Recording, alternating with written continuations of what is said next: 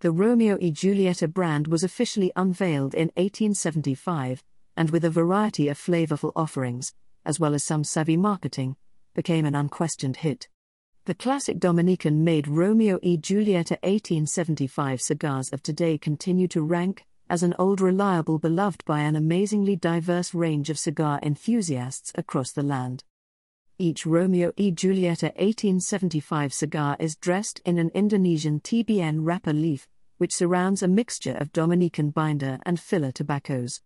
The result is a smooth and balanced medium bodied smoke that will prove one of the most accessible in the entire Romeo e Giulietta range.